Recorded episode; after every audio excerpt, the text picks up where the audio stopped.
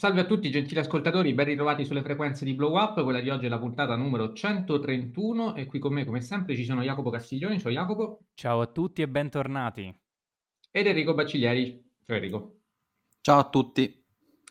Allora, Halloween alle porte, quindi abbiamo pensato di parlarvi di un horror che con Halloween in realtà non ha molto a che fare, però è un horror e quindi ci sta sempre bene. L'ultima volta che ehm, avevamo parlato con Michele Innocenti in puntata, tempo si, parlavamo di Batman, quindi è un po' risalente l'episodio, spero che l'abbiate ascoltato, altrimenti andate a recuperarlo.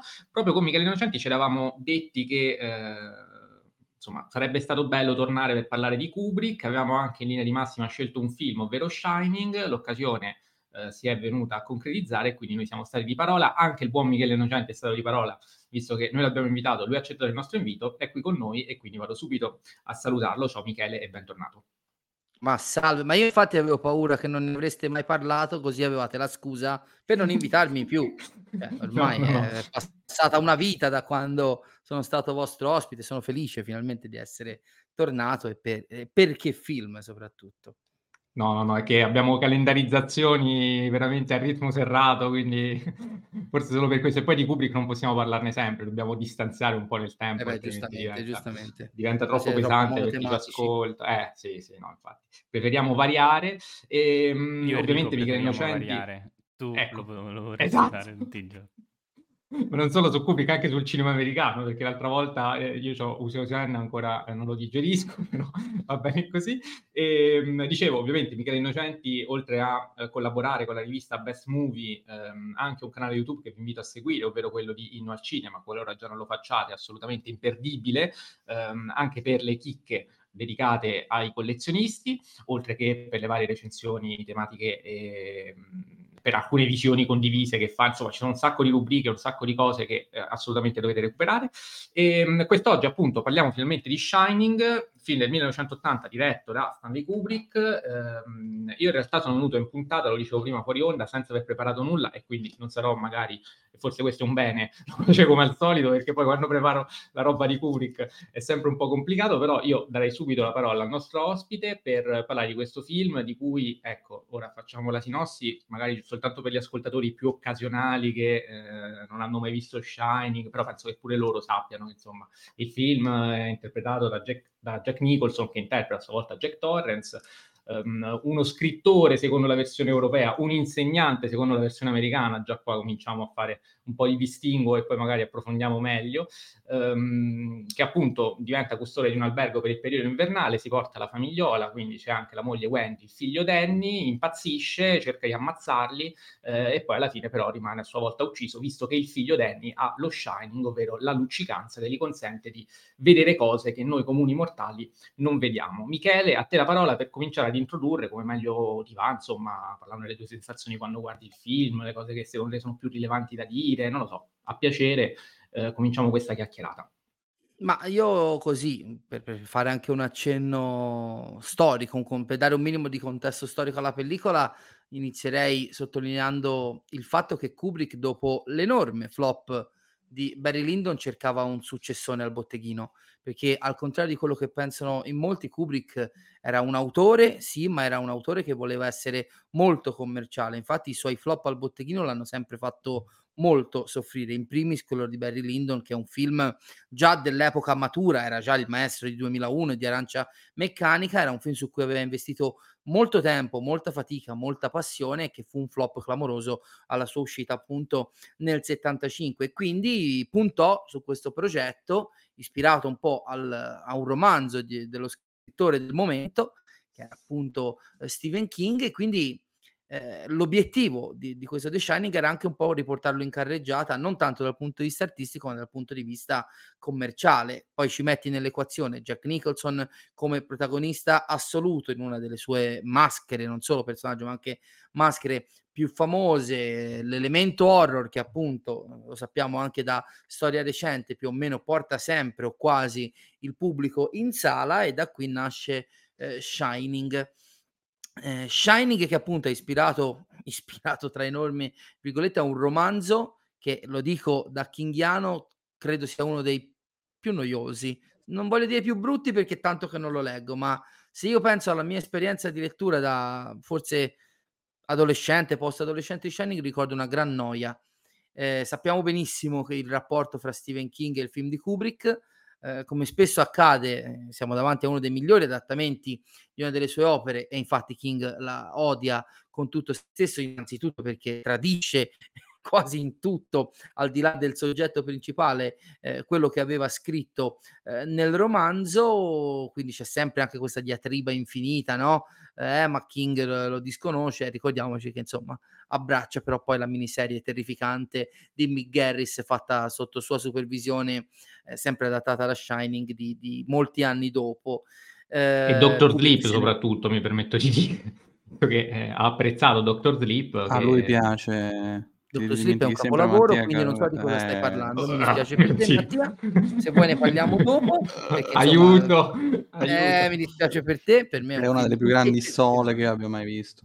Ma va, ma va, ma va, ma però, vediamo dopo. Però c'è Prego. Rebecca Ferguson, quindi eh, essendoci Rebecca Ferguson guadagna due punti.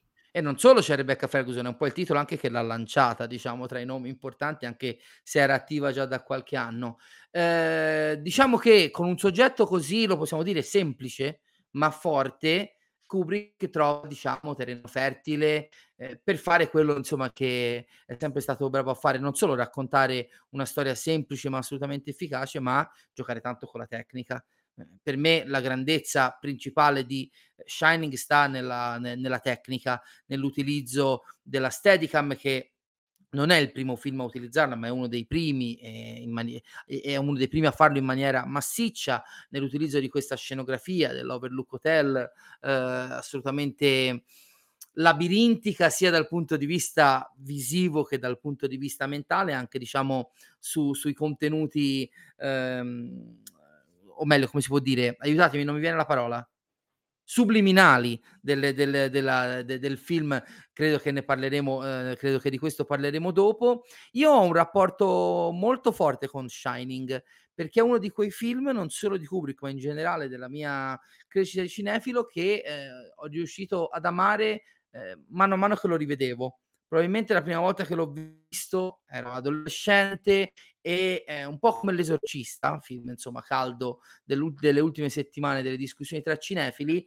è quel tipo di paura che ti richiede una partecipazione anche un po' intellettuale al film, non è la paura dello jump scare che è la prima che conosci da, da bambino, da, comunque da giovane, quando ti, ti approcci all'horror come genere cinematografico e più vedo Shining più ne apprezzo la grandezza è un film, ripeto, per me da un certo punto di vista molto essenziale, eh, ma allo stesso tempo è anche un film mondo che contiene fra tematiche, messa in scena incredibile, recitazione, regia un mondo, letteralmente un mondo. Non credo sia fra i miei Kubrick preferiti, ma perché insomma fare classifiche dei film di Kubrick è sempre molto difficile eh, e dipende molto anche dal gusto personale. Però veramente è un film che più lo guardo e più mi rapisce e più diciamo eh, mi apre le sue porte, perché credo che sia un film dalle molteplici porte d'ingresso eh, per lettura, approccio e, e percezione. Ovviamente Guarda. Jack Nicholson è mostruoso, ma anche Shelley Duval, Danny Lloyd, eh, Scatman Crothers, insomma tutto Philip Stone, tutto il cast di, di contorno che ruota attorno al monolite per restare in tema Kubrick. Nicholson sono all'altezza, un utilizzo della colonna sonora eh, elettro- musica classica elettronica come l'arancia meccanica da parte di Wendy Carlos eh, incredibile, per me uno dei momenti più agghiaccianti del film è proprio legato all'utilizzo di uno di questi pezzi mh, mm, eh, di musica classica elettronica e insomma ci sono tante cose eh, di cui parlare, ma lascio la parola a voi. Hai già toccato tantissimi argomenti, ognuno dei quali Sì, era un volo a eh, uccello. approfondiamo, hai fatto benissimo, hai fatto benissimo, adesso piano piano ci addentriamo. Io certo. partirei, resterei proprio da te, visto che hai toccato l'argomento Sì. King e ci è arrivata una domanda, così lo chiudiamo e via il dente via il dolore. Ehm, c'è scritto Elena DB01, eh, ci scrive: Vi seguo sempre e quindi So che anche per voi l'aderenza di un film al libro è un concetto che lascia un po' il tempo che trova, soprattutto quando si parla di un capolavoro come questo. Mi piacerebbe comunque sapere la vostra opinione in merito alla luce delle critiche che King ha rivolto all'opera di Kubrick. Secondo voi i cambiamenti, penso ad esempio al labirinto o all'ascia, sono serviti ad elevarlo a capolavoro oppure rispondono alle esigenze del media cinematografico e quindi erano necessarie alla, alla trasposizione? Dei quattro, chi è che ha letto il libro? Michele basta? Ok, quindi do a lui la precedenza e poi magari aggiungiamo qualcosa a ruota noi. Guarda, io ti dico che invece paradossalmente non sono tanto le aggiunte. Sì, il labirinto, l'ascia diventano grandi, eh, come si chiama, grandi simboli della storia del cinema e del cinema horror, sono delle vere e proprie icone della storia del cinema, ma paradossalmente quello che rende eh, Shining il film migliore di Shining il romanzo sono le cose che non ci sono.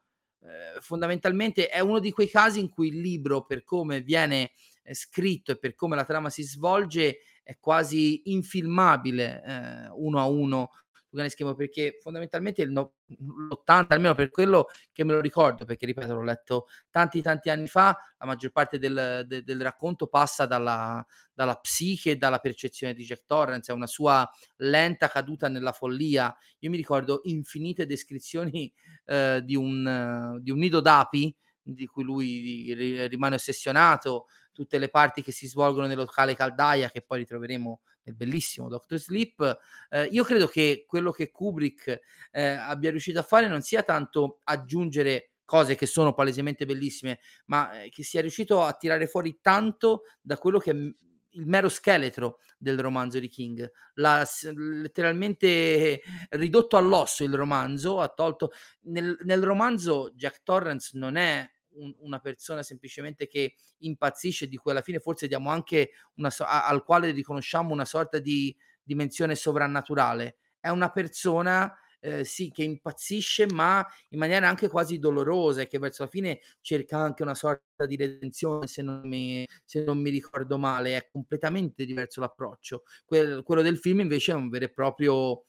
Eh, la storia di un, è una vera e propria storia di una famiglia che affonda in un mare di, di follia, di irrazionalità, dove c'è poco spazio anche alla, per l'approfondimento dei personaggi. Di, pun- di punto in bianco Jack, Jack, Torrance, probabilmente diciamo influenzato dall'ambiente dell'albergo e dalla sua storia, eh, scivola verso una follia che però non, non dà campanelli d'allarme che non siano eh, il passato dell'alcolismo e poco altro non c'è tempo di scavare nei personaggi come King cerca di fare soprattutto con Jack nel romanzo. Quindi io credo che la grandezza di Shining il film non sia tanto in quello che ha aggiunto, ma paradossalmente in quello che ha tolto.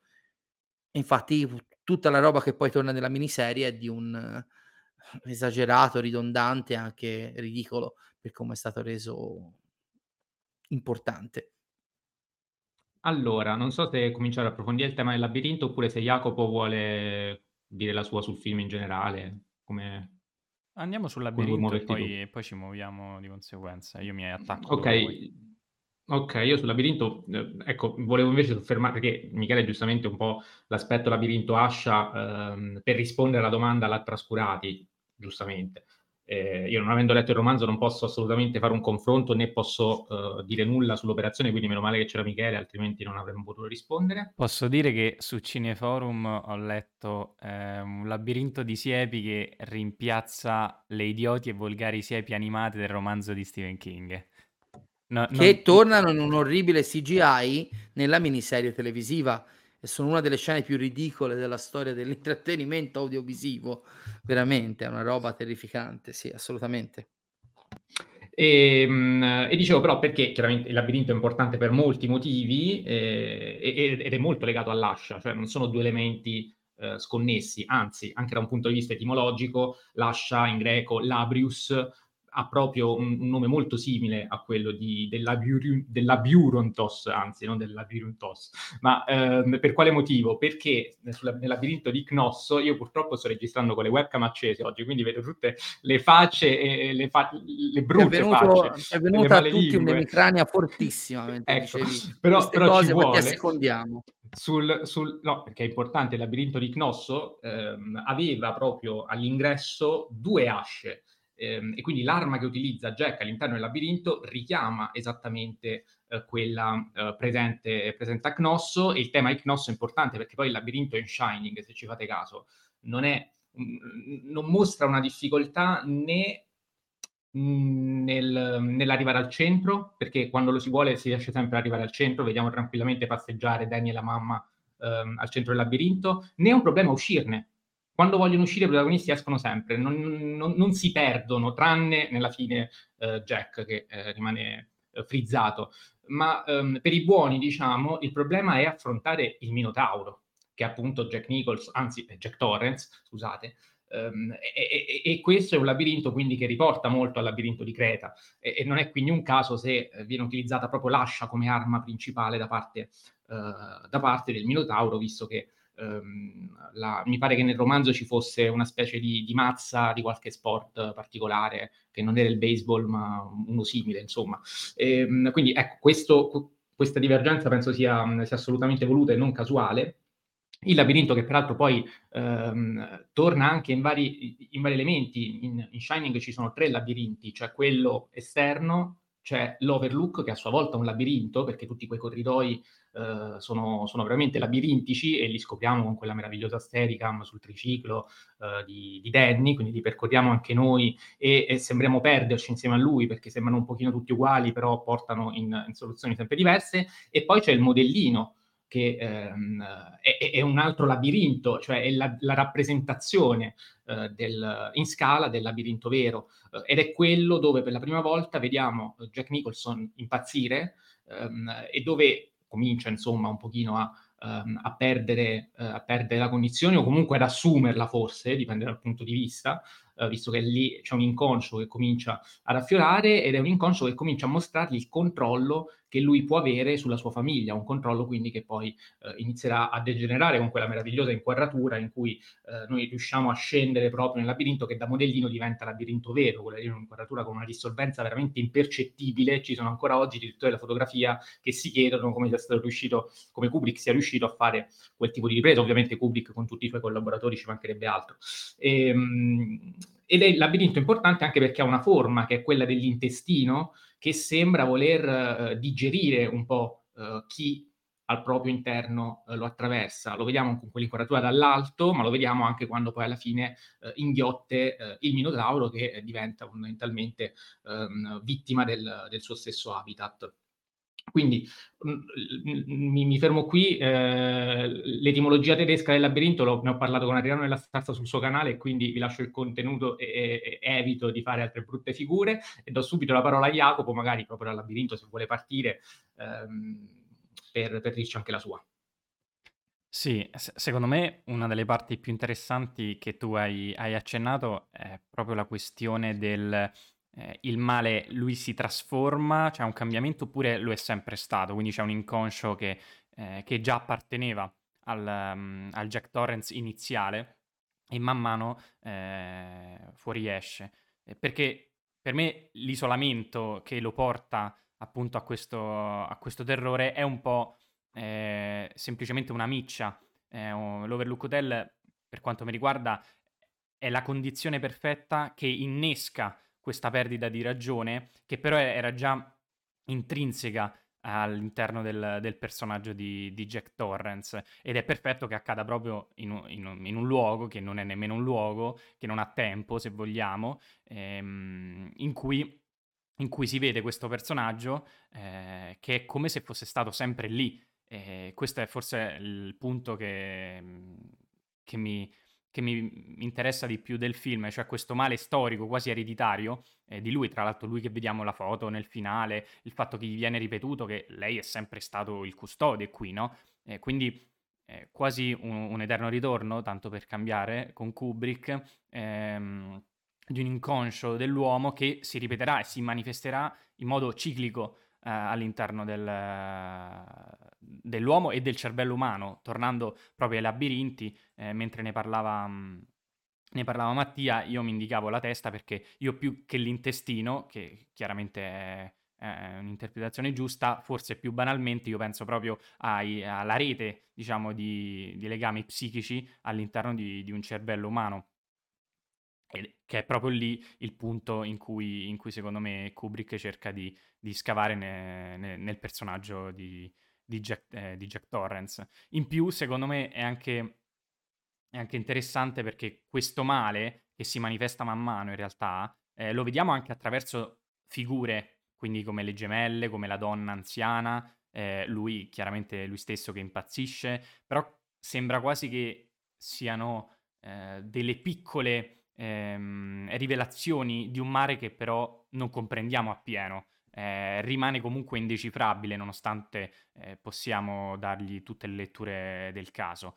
Ehm, e, e, il finale, secondo me, Kubrick appositamente cerca di eh, instillare nello spettatore un dubbio, eh, che quindi quell'uomo è, è, sarà costantemente così, quindi in, in modo ipotetico, eh, Danny quando crescerà, ora io non ho visto Doctor Sleep, ma non mi interessa eh, da questo punto di vista. Meno male. Ehm, no, invece, invece, sono curioso, visto che, che Michele lo ha, lo ha amato.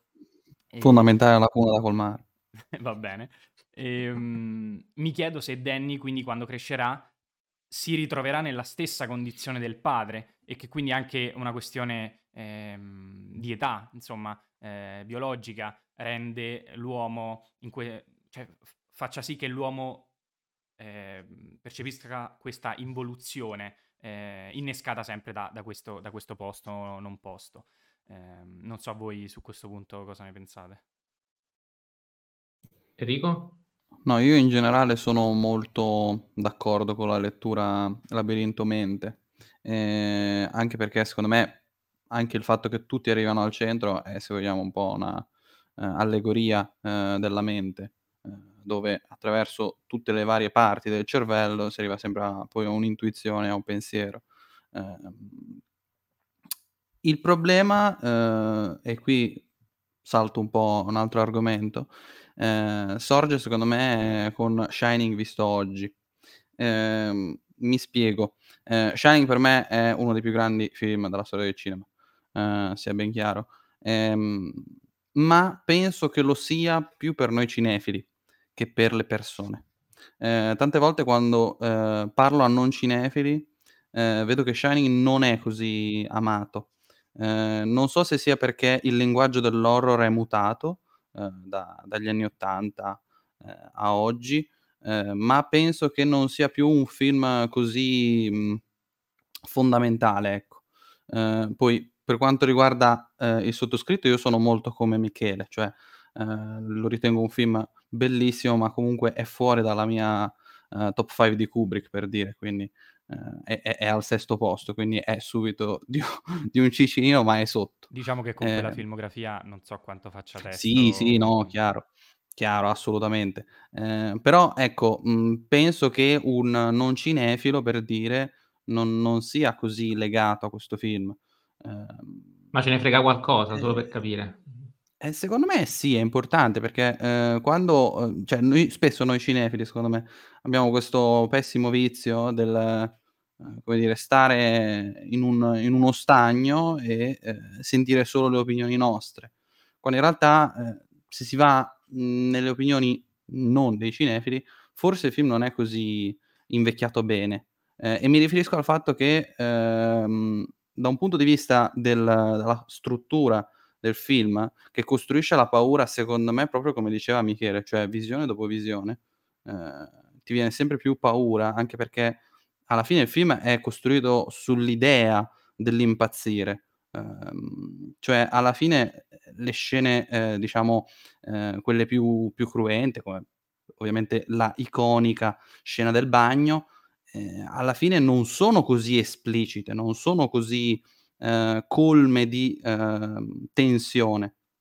Al contrario, cioè per dire un non aprite quella porta, che è uscito pure prima, secondo me ha scene molto più scioccanti da questo punto di vista. Sai cosa Enrico? Eh. Sembrano quasi delle fermate obbligatorie. Io credo che stia tutta nell'attesa la paura di Shining. Esatto, esatto. E soprattutto secondo me proprio nel concetto di Shining, cioè eh, la paura di Shining è una paura concettuale non è una paura tanto che prende una forma. E io penso che l'horror, da questo punto di vista, abbia avuto un'involuzione, secondo me. Io non ho mai nascosto mio, uh, i miei dissapori con questo genere, uh, specie quello più contemporaneo, che ha sempre bisogno di un jump scare, ha sempre bisogno che la paura prenda forma. Invece, secondo me, la paura può essere sottile, può essere eh, una paura che eh, entra dentro attraverso appunto un concetto, che sia appunto un concetto molto semplice come eh, l'impazzire, perdere il controllo di sé e eh, il controllo della propria mente.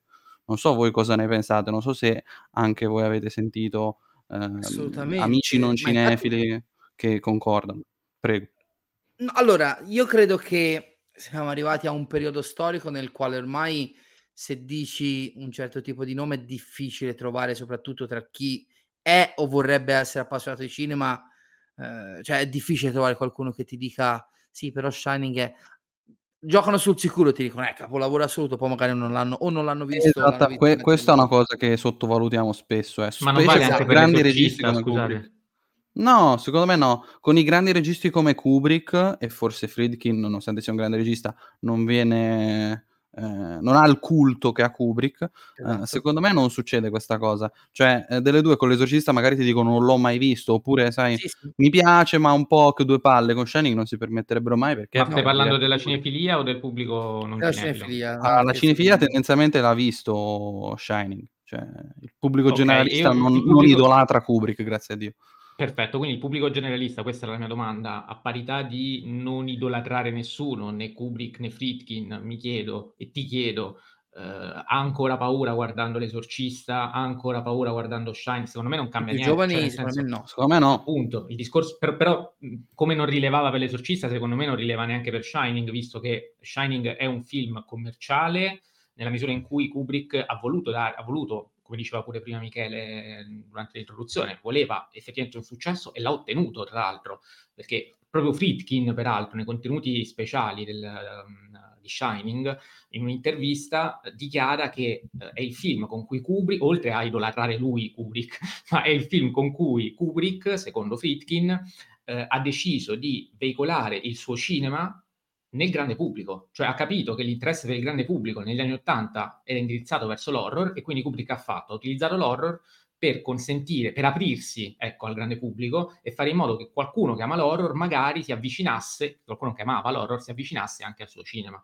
Uhm, e in tal senso, quindi storicizzata, l'operazione funziona. Se poi vediamo o uhm, Shining oggi, ehm, e i bambini ci ridono sopra, questo è un altro paio di maniche che però riguarda il tipo di un tipo di target a cui Kubrick non poteva pensare di doversi rivolgere, ecco.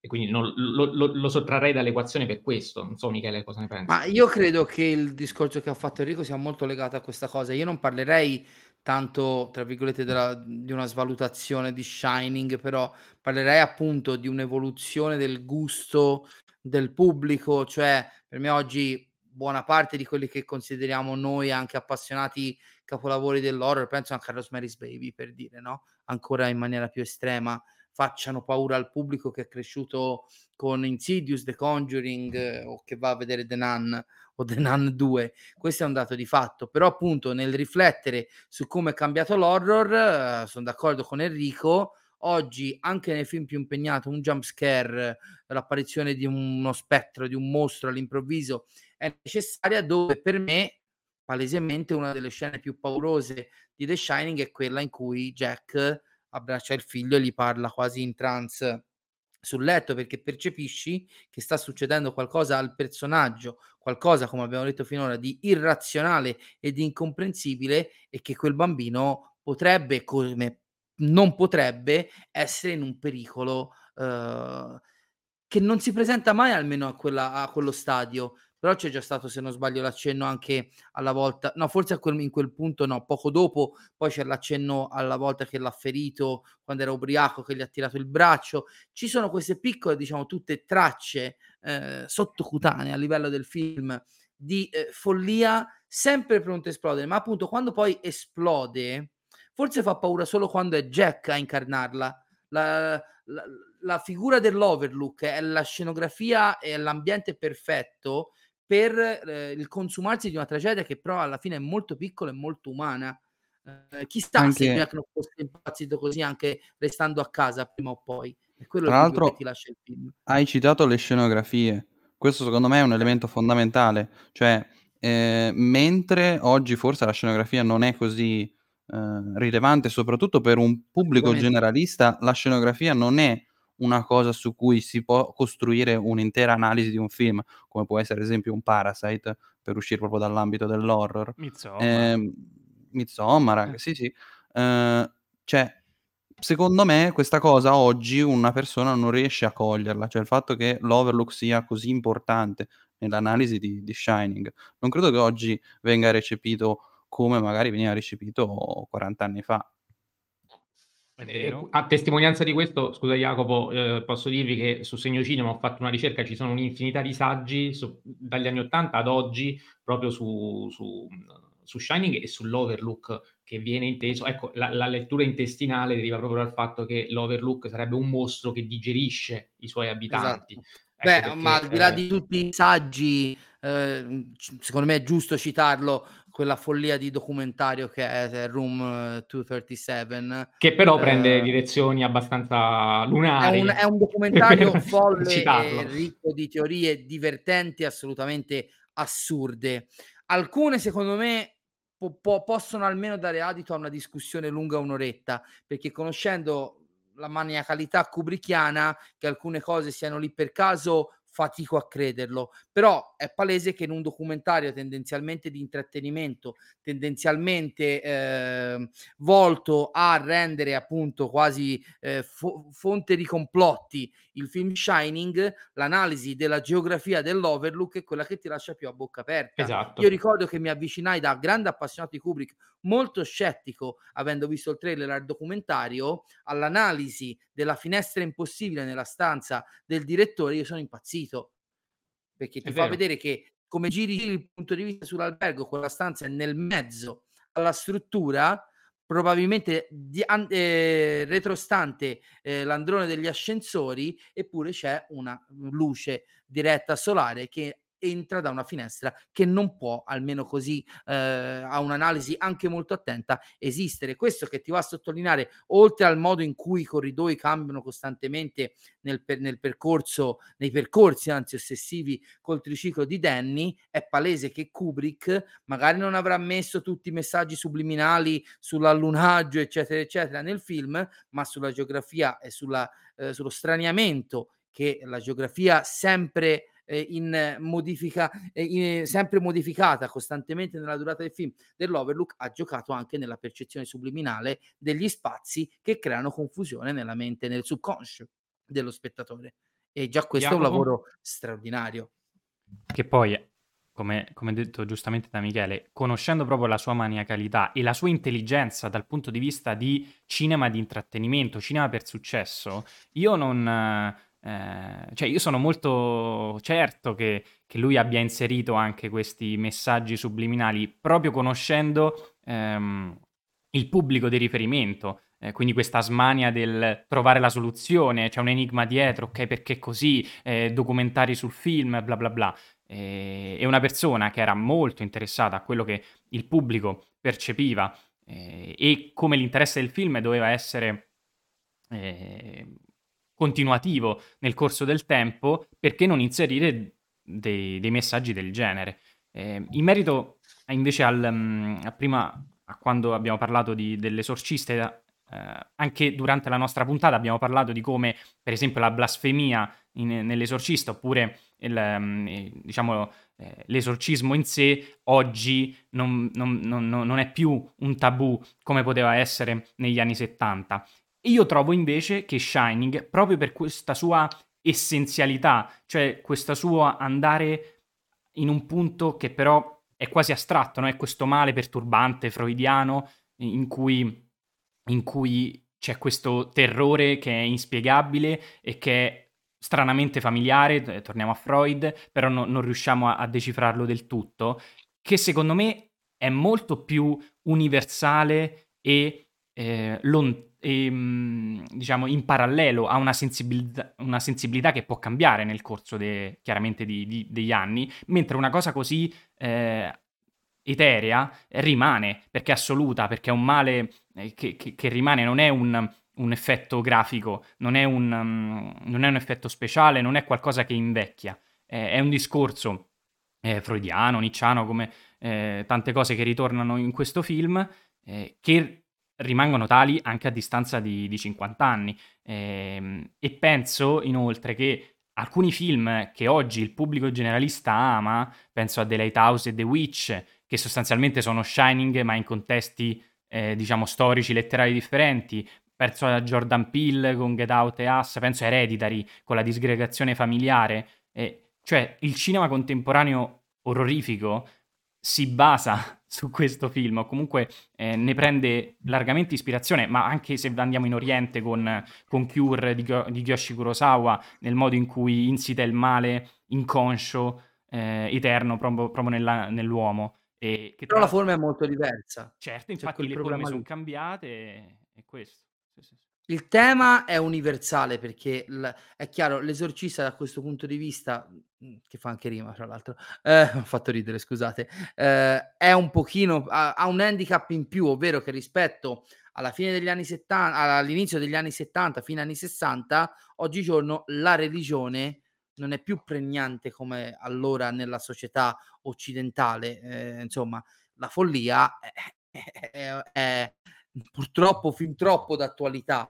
Purtroppo quello che invece non resta, diciamo, ehm, all'altezza, ovviamente non, non, sto parlando di qualità, ma di eh, recezione, è la forma con cui The Shining si, si, presenta, perché è un film molto dai tempi molto dilatati, vuoti, perché comunque è anche il vuoto una delle sensazioni che il film ti lascia, non solo negli, nei grandi spazi dell'Overlook Hotel, ma anche di, di eventi importanti, cioè negli ultimi 20 minuti si concentra quella che noi chiameremo l'azione, per il resto è il senso dell'attesa, quindi del vuoto stesso dell'azione a farti paura, cose che un pubblico più giovane, abituato a film decisamente più frenetici anche nel contesto horror, eh, probabilmente percepisce più come noia che come tensione. È l'unico handicap in, in, diciamo, che ha, al contrario dell'esorcista, che ne ha anche diversi di motivo storico-sociale. Ecco.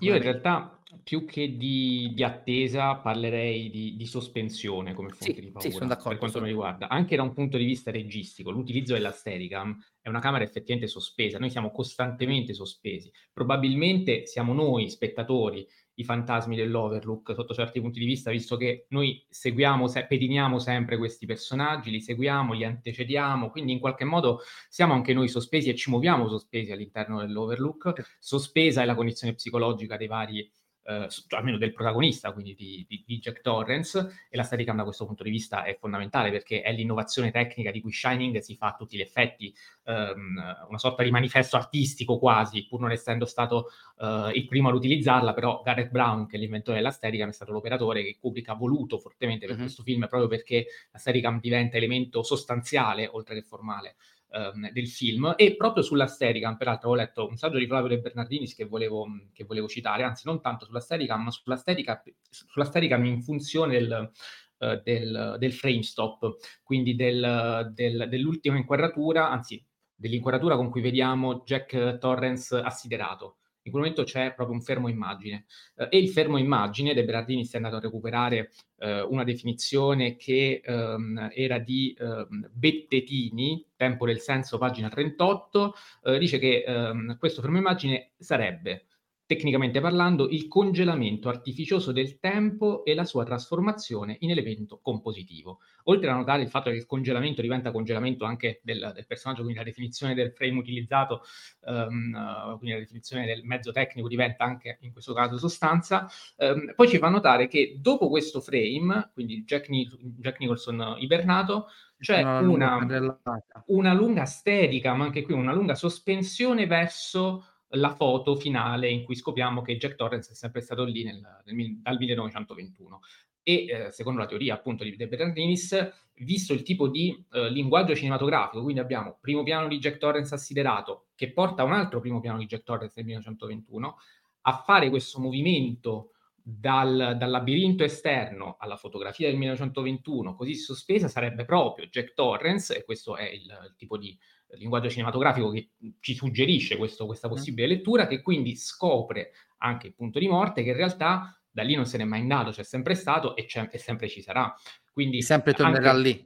Sempre tornerà lì, visto che anche il tipo di morte, quella per ibernazione, è um, un tipo di morte eh, un po' più, se vogliamo, se vogliamo sospesa, cioè eh, c'è la sospensione delle funzioni vitali. Eh, nella Discovery One sul 2001 eh, mu- muoiono le persone ibernate, ma c'erano delle persone ibernate, gli astronauti erano ibernati quando al, al li uccide. E anche qui la conservazione del frame e anche conservazione del male in un certo qual modo.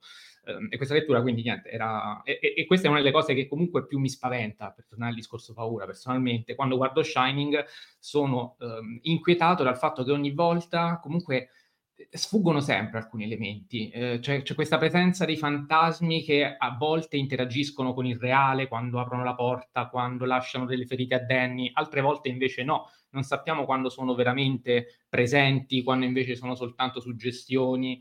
Um, e questi aspetti, rivedendoli anche a distanza di tempo, sono cose che non mutano e, almeno per quanto mi riguarda, lasciano lasciano sempre così eh, sul, sul, chi va là. Ecco. E, e, per chiudere anche il discorso eh, tematico, visto che giustamente tu Michele hai parlato di tema universale, il vero tema universale è anche quello edipico, eh, per tornare alla mitologia greca e quindi al labirinto di Cnosso, tra l'altro anche Teseo, eh, seppur inconsapevolmente poi eh, arrivò ad uccidere il padre, quindi anche lì forse possiamo vedere eh, delle tipicità.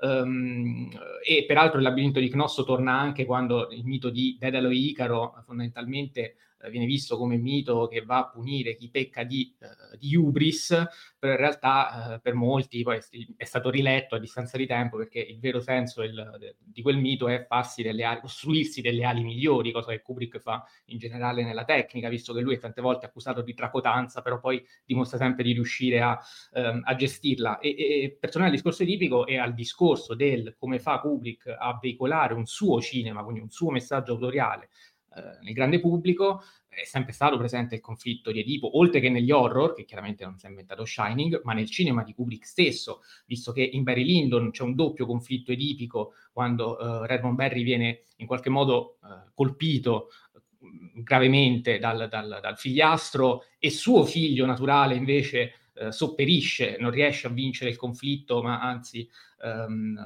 lo perde perché viene com- completamente coperto dalle cure paterne, appunto che ne resta soffocato. In Full Metal Jacket c'è il sergente Hartman che anche lui eh, sopperisce al conflitto tipico, visto che eh, la fine che fa è quella da parte delle sue, de, de, delle sue reclute, dei suoi figli, se vogliamo, ma anche in Spartacus c'è un padre che muore per sacrificarsi il figlio, quindi ecco, queste sono tutte tematiche tipicamente kubrickiane che in Shining vengono, vengono riproposte molto bene. Um, non so tra Jacopo e Enrico chi voleva intervenire prima. No, io volevo solamente dire, visto che è stato citato Full Metal Jacket, a proposito delle geografie impossibili di di Shining, ehm, ci son tante inquadrature impossibili pure in, ehm, Full Metal Jacket, ehm, dove ci sono proprio dei dei raccordi che non hanno, ehm, conseguenze di spazio e a una prima visione non ci si fa caso, eh, quindi invito gli ascoltatori magari, ehm, che hanno visto 5000 volte Shining, magari anche a rivedere eh, Full Metal Jacket sotto questa prospettiva perché ce ne sono diverse di inquadrature e ripeto, se uno lo guarda con distrazione non se ne accorge.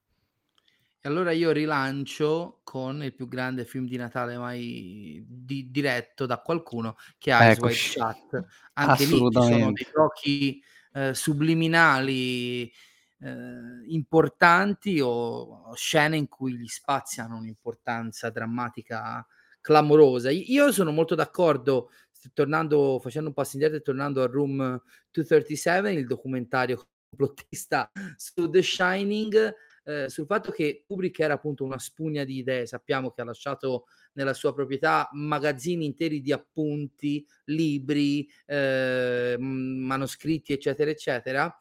Nel documentario si parte dall'idea che, ehm, l'inizio degli anni '80 rappresenta un po' anche il boom, o meglio l'espansione del messaggio subliminale nel mondo della pubblicità, ehm, dovuto anche insomma all'espandersi a macchia d'olio, non solo tramite il cinema, ma anche grazie anche alla TV e a determinati tipi di contenuti. Io, mhmm, non ripeto, in in tutte le fesserie che dice quel documentario, quella teoria la abbraccio in maniera convinta. Kubrick era un regista che cercava sempre di, ehm, stare al passo con i tempi e se giustamente storicamente individuiamo in quegli anni l'affermarsi del messaggio subliminale come veicolo, ehm, portante di significati, non fatico a credere che Kubrick da quegli anni, quindi per i suoi ultimi 3 film, Shining, Full Metal Jacket e Eyes Wide Shut, abbia abbracciato fra i tanti anche quel tipo di linguaggio e quel tipo di simbolo, da un certo punto di vista, per veicolare non solo dei significati, ma anche delle vere e proprie sensazioni che voleva far provare al suo pubblico. Shining ne è l'emblema, Full Metal Jacket lo fa in maniera più sottile, Eyes Wide Shut secondo me sta un po' a metà, perché ci sono proprio delle scene in cui è palese che si cerca di, ehm, fuorviare la percezione narrativa e non solo del racconto da parte del pubblico. È proprio con con Eyes Wide Shut che riprende un discorso che, se vogliamo, possiamo vedere anche in in Shining su eh, l'Overlook Hotel come eh, luogo eh, in, eh, di, di, passaggio di tutta una elite americana, che sì. poi rivedremo meglio nei suoi shot, eh, orrorifica, cioè che crea un esatto. male da cui l'America chiaramente si, si dovrebbe emancipare, ma non, non riesce a farlo. E, e quindi in, nell'Overlook Hotel si dice che ci sono stati presidenti, ci sono state persone mm-hmm. importanti, quindi anche da questo punto di vista... E soprattutto è un albergo costruito su un cimitero indiano, non esatto. dimentichiamolo. Esatto. E quindi diciamo, la metafora originario sta lì, insomma, quindi certo. la metafora politica più evidente è proprio quella, quella del, del, degli esatto. Stati Uniti che hanno costruito la loro nazione su un cimitero indiano dove sgorga del sangue e eh, quindi nella loro storia e peraltro il direttore dell'albergo assomiglia pure a Kennedy all'Aquila, sì. la bandierina americana e, e, e, riporta proprio all'iconografia che, eh, che, ha accompagnato i presidenti degli Stati Uniti. E attenzione perché il direttore del, mm, dell'albergo, nella primissima versione di Shining, quella di 146 minuti, che poi è stata accorciata a 144, quindi nell'ultimissima scena, che non era quella di... finale all'ospedale ma c'è un finale all'ospedale in cui va a trovare Wendy e Danny e a Danny ridà la palla la con cui aveva giocato um, a dimostrazione del fatto di quanto fosse consapevole degli orrori dell'Overlook e quindi anche nella visione di um, direttore presidente, ecco c'è un presidente e quindi una classe politica complice. che è assolutamente consapevole e complice degli anche orrori. quella dimensione dell'albergo, certo. Esatto, poi quella scena è stata tolta perché poi quel finale è meraviglioso, quindi va benissimo anche così. Tra l'altro non ho detto, ma De Bernardini quando analizza la scena finale della fotografia fa notare come la fotografia um, cioè tutti i personaggi della fotografia tendono a guardare verso l'alto, che noi non ci facciamo caso, però normalmente chi è che può fare una foto così in alto? E quindi dice, se guardano in alto è perché in alto probabilmente cosa c'è? Uno schermo, come la platea di, di spettatori che guarda lo schermo del cinema. Non a caso torna il discorso di Jack Nicholson frizzato nel, nel fermo immagine, che da fermo immagine guarda la, la platea, quindi eh, è proprio il, il, il, il, chiudersi di un cerchio, di un discorso che, anche, che si fa anche eh, metacinematografico. E... Sai, io non mi ricordo se l'ho già detto qua, qua da voi. Io, Shining, io ho iniziato la, la, mia scoperta di Kubrick, che è il mio regista preferito, intorno ai 13 anni, con Arancia Meccanica, fra l'altro, viva la censura, eh, perché gli fu dato il Leone d'Oro alla carriera eh, a Venezia, se non sbaglio, nel 97 e nel 98 Arancia Meccanica tornò in sala in Italia eh, privo del divieto ai 18 con una revisione della censura ai 14 e io che ovviamente non potevo andare credo che anche a Livorno non arrivò nella mia città però non potevo comunque andarci perché ne avevo 13 di anni iniziai una vera e propria avventura archeologica alla ricerca di un videonoleggio a Livorno che avesse una VHS di arancia meccanica. Partendo da quello sotto casa mia che non la trovò girai tutta la città quasi esasperato poi invece ce l'aveva in un vecchio magazzino senza custodia me la trovò dopo due mesi lì vennero giù eh, tutti i santi del cielo però iniziai questa avventura quindi Shining io l'ho visto che avevo 14 anni e nella sua semplicità, in quella semplicità piena di significato eh, che gli riconosco anche adesso, il finale di Shining mi sconvolse. Che quella foto eh, è un altro degli elementi molto eh, perturbanti eh, de- de- del film, cioè un film che finisce con un climax così, che viene interrotto in maniera anche abbastanza brusca con la morte di Jack e la fuga di Wendy e Danny, che si prende quei quel minuto, minuto e mezzo per concentrarci su una foto in cui rivedi il protagonista appena morto, quasi un secolo prima lì, insomma 60 anni prima lì, eh, eh, sempre vivo. Io mi ricordo che erano i primi tempi in cui pagavo, eh, nel, tra l'altro sempre nel mio videonoleggio per navigare su internet, cercavo se qualcuno avesse scritto qualcosa eh, su quel finale, che in realtà, ripeto, poi visto con un po' di esperienza è molto semplice nel suo essere pieno di significato, ma mi sconvolse quel finale, non, non, non tenderei a darlo per scontato, un, un, finale così simbolico per quello che è un film appunto, almeno in superficie, molto semplice nell'intreccio e, e nella forma, apparentemente. Finale che peraltro non fu neanche previsto in sceneggiatura perché la sceneggiatrice certo. se ne accorse quando vide il film, quindi fu tutta uh-huh. un'invenzione del momento uh, per, per, decidere anche come chiuderlo. Quindi anche lì è inutile che uno sta a vedere cosa adattato, cosa no in fase di scrittura, quando poi hai queste intuizioni che eh, chiaramente sono cinema puro. Ecco. E, ehm, allora, non so se Jacopo e Enrico vogliono aggiungere qualcos'altro prima di leggere una domanda che ci è arrivata. Jacopo, no, io, volevo, io volevo chiedere, eh, cioè, allora, tendenzialmente la risposta ormai è praticamente unanime, però parliamo delle due versioni, direi. Ecco, E io infatti eh, volevo, volevo... c'era la domanda, allora leggo prima questa domanda che ci è Esatto. arrivata sul punto, ehm, ci chiede cosa ne pensiamo dell'edizione rimontata uscita qualche anno fa, che senso ha avuto? Allora diciamo intanto agli Non ascoltatori è che degli- rimontata.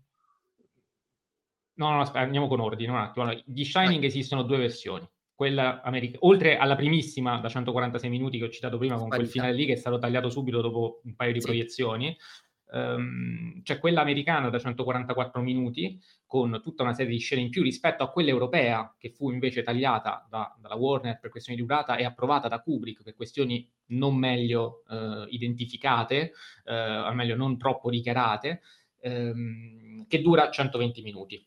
I tagli più significativi sono quelli che riguardano il fatto che Jack non sia un semplice scrittore, ma sia stato almeno un insegnante. Ehm, e questo è un dettaglio importante perché poi a un certo punto, almeno in Europa, iniziata a circolare la teoria secondo cui, che potrebbe pure stare in piedi, però diciamo che questo, questo- questo dettaglio la, la scongiurerebbe, secondo cui ehm, Jack, Nico- Jack Torrance, essendo un artista in cerca di ispirazione, potrebbe essere, potrebbe identificare Stanley Kubrick in cerca di ispirazione, visto che lo stesso Kubrick era un tipo abbastanza eh, sociopatico, che almeno nelle, secondo le leggende metropolitane stava chiuso nel suo bunker, aveva paura di viaggiare, aveva paura di volare, aveva, aveva tutta una serie di informazioni, controllava persone, manipolava gente, tra cui l'attrice di Wendy, sempre in base a queste cose. Ecco, e allora ci, ci- molti vedevano questo tipo di, di identificazione qui. Ecco, questa cosa qua probabilmente scongiura anche questo tipo di interpretazione. C'è un altro dettaglio importante che è quello eh, che Jack rivela al barman quando gli dice eh, che eh, fondamentalmente gli confessa che eh, ha picchiato Danny quando era piccolo e questa è una cosa che dice anche Wendy al- alla dottoressa che visita, eh, che visita Danny all'inizio del film, anche questa scena è stata tagliata, però mh, parlano proprio di un problema di alcolismo di Jack e quindi capiamo anche poi perché quando rivede il barbon, rivede l'alcol, si agita così tanto ed è così contento e galvanizzato. Problema di alcolismo che lo ha portato già in passato ad essere violento nei confronti del figlio. Ehm, c'è anche una scena importante in cui ehm, sempre Jack al barman si riferisce alla moglie come di, eh, la appella letteralmente vecchia banca di sperma. C'è anche quella vecchia banca di sperma lassù con cui devo avere a che fare. E questa definizione eh, potrebbe magari ecco, aiutarci a capire perché a un certo punto l'Overlook ehm, fa una sorta di omaggio al proprio cliente insoddisfatto della moglie e gli offre una donna eh, proprio nel bagno, nella stanza eh, 237. Ecco, questo potrebbe essere un elemento in più. Comunque ci sono tutta una serie di, eh, di scene anche che riguardano Danny impossessato ehm, dal, dal suo amico immaginario eh, che in qualche modo spaventa la madre, che si trova quindi un marito impossessato dai fantasmi, il figlio impossessato dall'amico immaginario e quindi ancora più eh, circoscritta, sola eh, e costretta a fare i conti con la follia che aleggia all'interno dell'Overlook. Quindi ci sono tutta una serie di approfondimenti ulteriori, di approfondimenti maggiori, di conversazioni che vengono tagliate. Si tratta d'altronde di circa 24 minuti e quindi sono, sono significative. Sul sul, sulla differenza, ora questo era un elemento abbastanza oggettivo, eh, quindi eh, informativo, veramente informativo per chi non sapesse la differenza delle due versioni. Eh, mi chiedo però, anzi chiedo subito a Michele, eh, di capire un attimino il perché magari di questi tagli secondo lui eh, e soprattutto quale delle due versioni eh, lo convince maggiormente. Visto che in quella americana una... ci sono ecco, anche delle televisioni senza fili, per esempio, a conferma del, della, del, discorso che stai facendo tu sui media, a un certo punto vediamo Wendy e Danny che guardano la TV, ma non c'è nessun cavo, la TV è sospesa quasi, e quindi esatto. anche qui torna il messaggio subliminale che i media tante volte, soprattutto in America, ancora più che in Europa, eh, possono avere un determinato tipo di, eh, di, di suggestione. Scusami. Ci sono anche alcune sequenze che raccontano in maniera fin troppo pedante il viaggio di Halloran verso l'Outlook.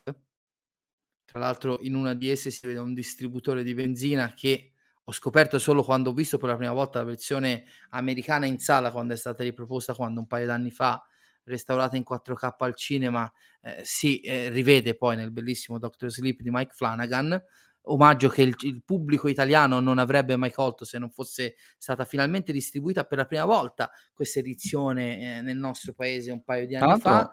È stato, sì. se, non, se non vado errato, quella ver- la versione è uscita, mi sa, una settimana prima dell'uscita di Dottor Sleep, quindi... Credo proprio eh, di sì. Sì, sì, sì, infatti ricordo... C'era comunque ricordo, sì, sì, erano una collegati, quindi sono più di due anni fa. Oppure 3 Non mi ricordo se è 2020 o 2021, comunque uno di questi Dottor due Sleep? Sì. 2000 secondo me 2019, adesso Eh, controllo. anche a me era prima. Sì, sì, sicuramente. 19. Prima vediamo Dottor. Sleep. Come vola il tempo, come vola il 19. tempo. No, comunque a parte, a parte tutto, non si- io per molti anni ho sentito parlare della versione americana e quindi avevo anche una sorta di ossessione nel recuperarla. Probabilmente era anche molto facile recuperarla, ma di fatto appunto l'ho vista solo quando è stata presentata e restaurata in 4K, in 4K nelle nostre sale e io la trovo, nonostante un paio di appunto eh, elementi rafforzanti gli argomenti che abbiamo trattato oggi, eh, decisamente inferiore rispetto al cut europeo. Il cut europeo, secondo me, proprio nel saltare più passaggi logici, eh, sa- eh, evitando anche di eh, dare spiegazioni fin troppo razionali a determinate dinamiche tra i personaggi, perde di quell'ambiguità che secondo me è molto più pregnante nella versione europea. Poi ci sono anche dei momenti, secondo me, in cui la parte orrorifica cade nel kitsch, vedi, eh, vedasi la scena del salotto con gli scheletri sul Mm. divano, che è veramente indegno dell'immaginario che Kubrick fornisce al film. I motivi per cui siano stati tagliati quei 24 minuti in Europa non li so ufficialmente. Mi viene da pensare che a un certo punto le distribuzioni abbiano fatto un po' la, la voce gra- grossa e abbiano detto: Ma lui quello che ci ha fatto i film di tre ore, ora ce ne fa uno da horror, ma da due ore e mezzo, e che l'abbia tagliato. Forse, forse lui stesso a un certo punto si è reso conto che il film ormai in America era distribuito, ma poteva perfezionarlo prima che arrivasse in Europa. Ricordiamoci che all'epoca passavano mesi, ogni tanto anche un anno intero prima delle uscite in Europa e che lui abbia voluto, diciamo, affinare il film in un secondo momento. Chiaro che all'epoca non è che ritiri il film e poi lo fai uscire o dopo un anno fai la director's cut come il mercato dei decenni da- dai 2000 in poi ti, ti permetteva. Si è accontentato appunto di questa duplice natura. Probabilmente quella, il cut da più lungo, quello americano, è più, è più consono a- al pubblico made in USA perché appunto ci sono anche quei poi di contentini più espliciti all'horror che eh, li fanno contenti ma per- secondo me proprio stanno- c'è un abisso tra le due versioni. La nostra non solo è più snella non è una questione di durata è che proprio i pezzettini che mancano aumentano l'ambiguità dei personaggi e degli eventi che, che vediamo insomma anche l'arrivo di Halloran il fatto che arrivi, sì, ci- c'è un paio, ci sono un paio di momenti dal momento in cui lui percepisce Danny chiedere aiuto a quando arriva, che lo vediamo in viaggio, in macchina. Tra l'altro lì c'è il famoso easter egg, qualcuno vorrebbe che la macchina ribaltata per strada fosse quella di Stephen King, perché Esatto, era la, ma- esatto, era la macchina, era il modello d'auto di Stephen King e quindi una sorta di pernacchione a- a- allo scrittore. Però io un altro, un altro degli sconvolgimenti che Shining mi ha dato dalla prima visione è che arriva Halloran, uno pensa che abbia un grande ruolo da giocare nel finale del film, 1, 2, 3 muore malissimo. E secondo me anche questo arrivo quasi all'improvviso, dopo un po' di minuti dalla sua ultima apparizione, è molto più forte del viaggio pedante di Halloran verso l'Overlook. Quindi io mi tengo alla versione europea. Infatti sono incazzatissimo perché in 4K ci è dato avere solo la, la inferiore eh, edizione americana, mentre quella nostra ce la teniamo solo in Blu-ray, almeno per il momento. E mh, ovviamente eh, nulla ti vieta di, di skippare per quanto fastidiosa sia la, la cosa, anche perché più che altro in alcuni casi non puoi farlo, puoi farlo soltanto per le macro No, sequenze, per le micro. no, ma io infatti non capisco perché non abbiano fatto come, come in ogni caso il doppio La possibilità cut, di sì, perché- scegliere, esatto. Eh, mi viene da pensare che insomma diversi. L'anno Però prossimo, anche per- pubblici tra due anni, il film compie 45 anni, magari per un prossimo anniversario eh, danno il contentino, tanto Kubrick anche in un video è un mercato che non morirà eh, mai e quindi sempre aspettarsi qualcosa di nuovo. Tipo Ice White Chat in 4K, grazie. Mm, Sarebbe pure ora, eh, ce ne sono Eh, ancora diversi. Barry Barry Lyndon. Lyndon, eccola Eh. là. Orizzonti di Gloria in Europa, visto che fino adesso è soltanto in America. Esatto. in 4K. Orizzonte di Gloria non c'è nemmeno in Blu-ray, Tra peraltro. l'altro. Sì, infatti, in italiano Che neanche- solo in DVD di quello merda. della AER, cioè proprio manco quello pirata ci spenta. Beh, stanno facendo, sta per uscire in 4K eh, Fear and Desire, un film che non dovremmo essere in grado di vedere per volontà del suo autore, con i cortometraggi di Kubrick restaurati in 4K, ma non abbiamo Barry Lyndon e Nice Boy Shot. I paradossi Piano della piano. distribuzione. Jacopo? Io mi rifaccio Se vuoi parole... aggiungere qualcosa. No, no, no, mi rifaccio le parole di, di Michele. Ripeto, secondo me è intelligente da parte di Kubrick se la decisione è stata sua o comunque lui essersi lasciato consigliare dalla distribuzione europea, che quindi... Sì, sì, che lui l'ha avallata è sicuro, cioè Esatto. non, non si è opposto, quindi... Ma nel momento in cui collabori con delle persone che conoscono molto bene il mercato europeo eh, e sanno che un film del genere, se tagliato, se ridotto, asciugato, può funzionare ancora meglio, perché no? Enrico? Allora, io eh, lancio forse una provocazione, nel senso che eh, sono molto d'accordo con quanto ha detto Michele, ma io forse sono ancora più caustico. Cioè, secondo me eh, la versione americana non è un capolavoro. Cioè, se Shining, per dire, vero, vero, fosse... Se Shining, per come lo conosciamo oggi, fosse la versione americana, secondo me non sarebbe... Sarebbe tra i film che non è un capolavoro di, di Kubrick, che sono, secondo me, molti pochi. no. Secondo me sono molti pochi e ci sarebbe pure eh, Shining, perché Shining, secondo me, la versione americana è didascalica in più di un passaggio.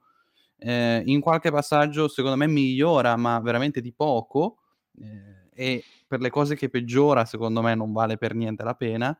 E secondo me lì il ritmo veramente è pesante e noioso, anche perché si pecca di ridondanza, come dicevo.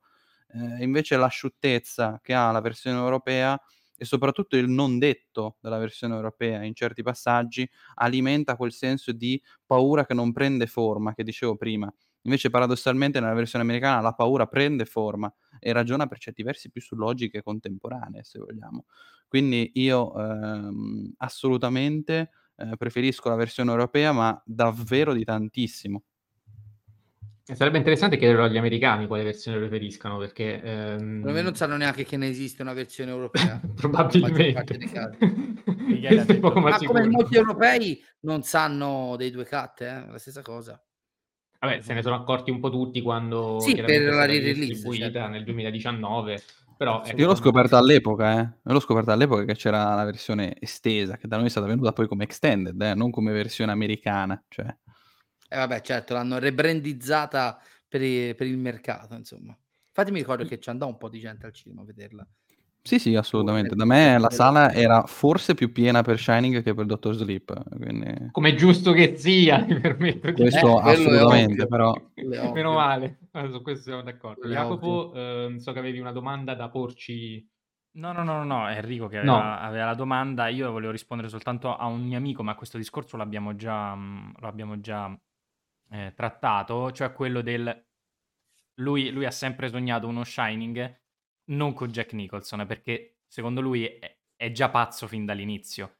Eh, e quindi il cambiamento non c'è. Io dico proprio che il fatto che lui già sia eh, strano comunque nel- nei comportamenti, già fin dall'inizio quando, quando si presenta al direttore, eccetera, secondo me già lì vediamo quella sorta di, ehm, di male di cui abbiamo parlato, che c'è sempre stato, che era magari represso in un inconscio e, e che quindi iniziamo a vedere fin da subito. Non solo, il fatto di vederlo già comunque un po' strano come personaggio eh, ci permette di empatizzare comunque con lui. Se lui fosse stato buono nei primi dieci minuti e poi villain assoluto nella seconda parte, eh, lo avremmo semplicemente ehm, lasciato lì come il cattivo e avremmo preso tutte le, eh, diciamo, le prospettive di Danny. Invece lasciare questa, questa doppia prospettiva, quindi un po' fino a più della metà, cerchiamo di capire perché sta impazzendo, lui scrive e inizia a non capire anche lui stesso in certe situazioni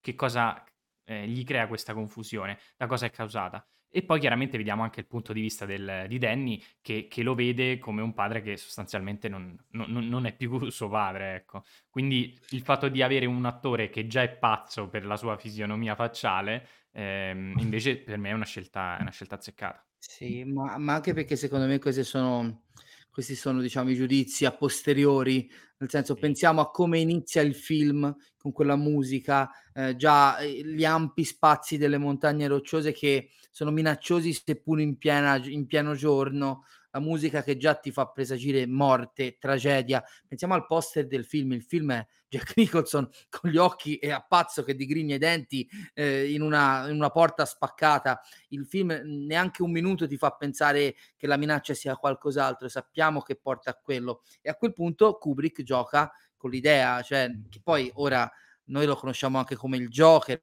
all'epoca eh, Nicholson non, ha, non, aveva interpretato tutti i ruoli, diciamo, da gigione e da pazzo per cui poi è passato alla storia, ma per dire anche il, il, il generale o comandante, cosa cavolo era, di, mm, codice d'onore, che è comunque molto sopra le righe, molto arrogante, che grida durante quella famosa testimonianza. All'epoca Jack Nicholson era già una grande star, ma aveva un, una filmografia molto variegata non solo, veniva da provare empatia per eh, qualcuno vola sul nido del cuculo, eh, che E eh, era di sì, 5 anni esatto, prima. cioè quindi secondo me questa è una percezione che abbiamo più per il Jack Nicholson di Joker, il più ma ti dico anche più recentemente di di The Departed, di tanti, ehm, dei suoi ruoli sopra le righe, un po' da pazzo, ma che sono arrivati. Dopo. All'epoca non era codificato come Jack Nicholson, il serial killer del cinema.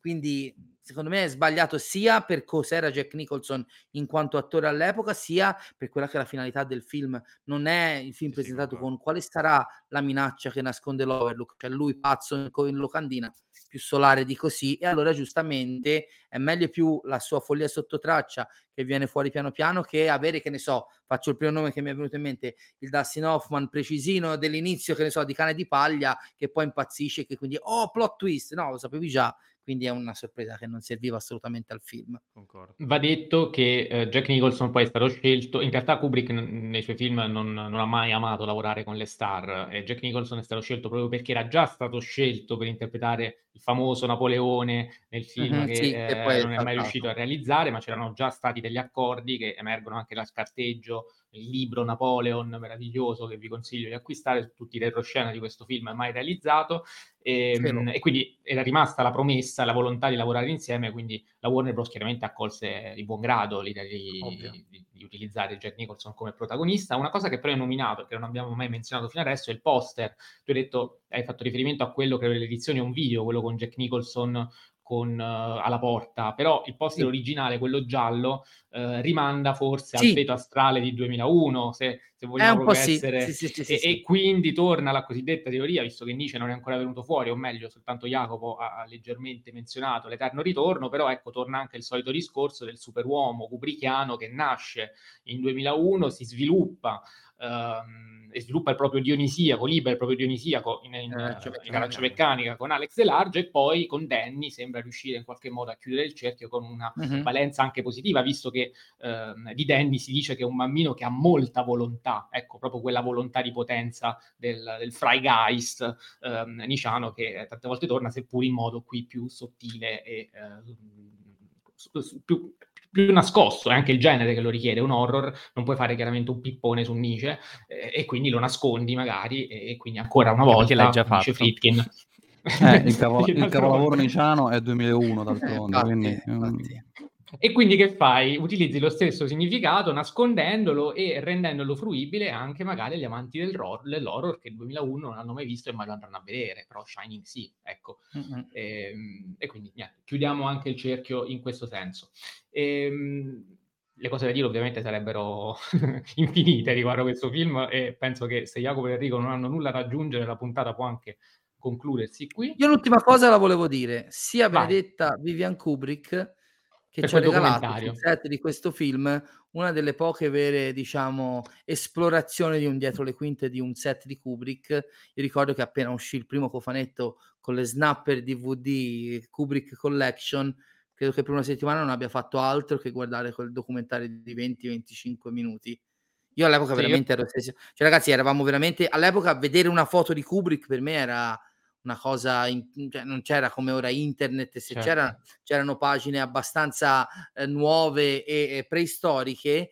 Io ricordo che avevo i brividi a vedere Kubrick che dirigeva, che batteva a macchina e credo che sia ancora oggi il più grande documento del maestro all'opera che abbiamo. E lui avrebbe distrutto che... perché tutta questa area di mistero. Ovviamente, ma infatti io ringrazio Vivian e non Stanley giocato. in questo giro. Sì, e poi lei aveva 17 anni, se non vado errato, e peraltro l'ho visto sì. proprio qualche giorno fa, proprio per la prima volta. Io non l'avevo mai visto intero, ho visto soltanto quei due o tre frame che girano ah, sul sì? web. Sì, infatti eh, sono stato emozionatissimo nel vedere il maestro lavorare come si deve dietro le quinte e vediamo anche peraltro il modo in cui tratta questa famosa Shelley Duval, Shelley Duval perché sembrava a un certo punto che eh, l'avesse massacrata, per carità, non la tratta bene per niente. Si vede pure da quel no. dietro le quinte a un certo punto. Sembra quasi ammiccare a Vivian della serie chiudi sta telecamera perché devo parlare con Shelly e se la prende e se la porta via. E quindi sicuramente l'ha trattata male e sicuramente però, come ha dichiarato anche la Duval, la cosa gli è servita perché eh, la stessa Beh, certo. Duval in quel documentario, poi dopo la realizzazione del film, dice mi ha trattato malissimo, eh, è vero, sono stata molto male, soffrivo tanto, però a un certo punto si vede pure che è mezza svenuta. Sì, ma anche lo stesso Scatman Cross ci doveva avere un po' nervi a pezzi perché nell'unico intervento che fa nel documentario scoppia a piangere e per me il culmine ah, del documentario eh, è quando studia l'inquadratura dal basso di Jack Nicholson alla eh, porta. Poi è, è un momento sublime. Ma... Perché vedi pure come, come cioè, gli viene in mente in quel momento, te ne accorgi, dici ma proviamo così, cioè, si, si sdraia e vede un po', bellissimo, meraviglioso. E, e, dicevo, la stessa Duval comunque alla fine ha detto che era l'unico modo per far venire fuori quello che veramente voleva dare al film, quindi poi se nel tempo ha cambiato idea, penso di sì. Eh, purtroppo non ha fatto una bellissima fine eh, con l'attrice, non sappiamo fino a che punto la colpa è stata di Kubrick, a noi ci interessa il film e il film è riuscito alla perfezione, quindi va bene così, non ci lamentiamo. E, ehm, allora io ovviamente saluto Michele Innocenti ringraziandolo per... Uh, per averci fatto compagnia, per aver impreziosito questa puntata e per aver risposto a delle domande a cui noi non avremmo potuto. Quindi grazie Michele. Solo per quello, grazie a voi. Spero che il prossimo invito non arrivi tra altri quasi due anni, se no mi offendo sentitamente. Liberatevi dalla giusta e necessaria nella vita sudditanza kubrickiana e guardate sotto un'altra lente Doctor Sleep di Mike Flanagan, quel grande film, sia nella versione estesa che forse è più bella di quella cinematografica. Sì, è sudditanza kubrickiana. È un grande No, film. guarda, io prendo sempre per il culo i kubricchiani, è mio, credo sia la mia attività preferita. Eh, ma Mattia no, io Mattia confermo, ce lo vedo gli, escono, cioè, il fu- gli esce il fumo dal, do, dal naso dottor... e dalle orecchie perché vede mancare di rispetto. Io, e poi tra l'altro io Dottor Sleep non l'ho mai tanto paragonato a mm, questo, chiudiamo con questa chicca. no? non l'ho mai tanto paragonato a Shining ma solo gli amanti sopravvivono. Eh, perché anche lì ci sono, c'è il sangue, c'è il termos No, per la me, necessità di sopravvivere. Così chiudo con un intervento in libertà quasi anarchica. Per me è il cortocircuito logico a rendere Doctor Sleep un grande film. Un regista, un nuovo autore dell'horror non abbastanza considerato per quanto mi riguarda, che vuol dire la sua su una materia, eh, dovendo accontentare uno scrittore che vuole riappropri- riappropriarsi della sua opera, ma allo stesso tempo sapendo di dover omaggiare uno dei più grandi registi della storia del cinema. È un'operazione intelligentissima il tuo tanto amato Pier Maria Bocchi adora Doctor Sleep. Fatti due domande. sulla, eh, sulla fiducia. Però, no, ma perché io do sempre a Cesare quel che è di Cesare. No, Michele Innocenti è un cialtrone. Pier Maria Bro- Bocchi, uno dei più grandi critici e amanti di King della storia, è il primo fautore di questo pensiero che è palese. Sulla fiducia, da persona che non ha mai visto nemmeno un fotogramma delle sue serie, dico che è più bravo nella serietà che nel cinema. Fino a un certo punto, secondo Sulla me. fiducia, eh? ripeto, non ho visto, ho visto un cazzo. Come si chiama la prima miniserie? La prima uh, è The Haunting of Hill House, ma la più bella Quella è Midnight Mass. Che tutti celebrano la puntata 6 perché in piano sequenza, quindi bisogna vedere. Guardatevi, se non l'hai vista Mattia, guardati Midnight Mass che è tutt'altro livello. Ho visto anche quella, mi ha fatto cagare. No, eh, mi ero allora, problema eh, era quella del Michele, vampiro, Michele, del, Matt... del prete vampiro lì. Michele Mattia, credo che persino Breaking Bad direbbe che gli fa cagare, proprio è allergico no, alla serie è bella, che cavolo dici? Vedete no, quindi il problema Ma se non hai mai visto manco un episodio, Mattia. Di Breaking Bad ho visto tutto, ma stai scherzando, Non hai visto solo Lost te? Enrico non no, Lost è quella che preferisco. Non sai le novità, poi dopo la puntata ne, ne parliamo. Oh, oh. No, oh, mi sono visto pure Dawson Creek di che stiamo a parlare. Io vedo tutto, poi che non mi piace un altro paio di maniche. Cioè, eh, no, però al di là di questo, ehm, e, e, chiudiamo davvero. Ehm, il problema che ho con Dr. Sleep prescinde da Kubrick, cioè per me è un horror brutto, punto. Omaggi, a me piace pure vedere l'overlook ricostruito, mi caso pure, eh, nel senso da, da, da fan di Kubrick che rivede le cosette, però da un punto di vista cinematografico per me quel film non ha nulla da dire, ma lo rivedrò, lo rivedrò insieme a Jacopo Castiglione che eh, ci farà la cortesia di, di, di dirci quando recupererà questo film, anche qui in pubblico su Blow Up prima o poi, guardate l'ho visto e aveva ragione, Michele Innocenti per i Mari Bocchi o Enrico Baccigliari Mattia Liberatore. Ti vieni a Roma, mi regali il Blu-ray, ce lo vediamo insieme. Pure, cioè, pure. non solo vengo a Roma, devo venire pure col regalo, manco me lo fai trovare già. Vabbè, Mattia, tanto te lo troverai a 0,73 eh, euro, quindi eh, non sarà un Guarda grosso che il peso. 4K costa meno del Blu-ray eh, quando è in offerta, quindi eh, non l'ho mai preso per principio. A questo punto dovrò Nessuno di voi ha la bellissima steelbook di Dr. Sleep, quindi tutti via, fuori. Occuperebbe spazio. Un Bene. fine puntata che sta andando molto per le lunghe, come la versione americana di Colpa mia, Shining. colpa mia. chiedo No, no, vabbè, ci mancherebbe, ci stiamo divertendo. Tanto che se fuori onda sarebbe successo lo stesso, quindi chi vuole interrompere, interrompe prima senza problemi.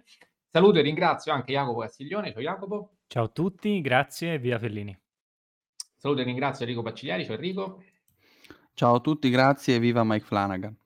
Vi ricordo come Sempre. sempre, beh, qua proprio malissimo, mi colto alla sprovvista, ci ho dovuto riflettere. Eh, vi ricordo come sempre di seguirci sulle nostre pagine, quella Instagram, Blow Up Podcast, quella Facebook, Blow Up Podcast, il canale YouTube, Blow Up Podcast, insomma, seguiteci ehm, e ascoltateci ogni lunedì. La prossima settimana parleremo di nuove uscite, quindi eh, state attenti perché si torna a parlare delle Di zio uscite Martin. cinematografiche di, di Martin Scorsese, di Wes Anderson, di Polanski, di, di, di Il tutta film una che vado a di- vedere stasera, so Di 10. Polanski ne parli solo tu.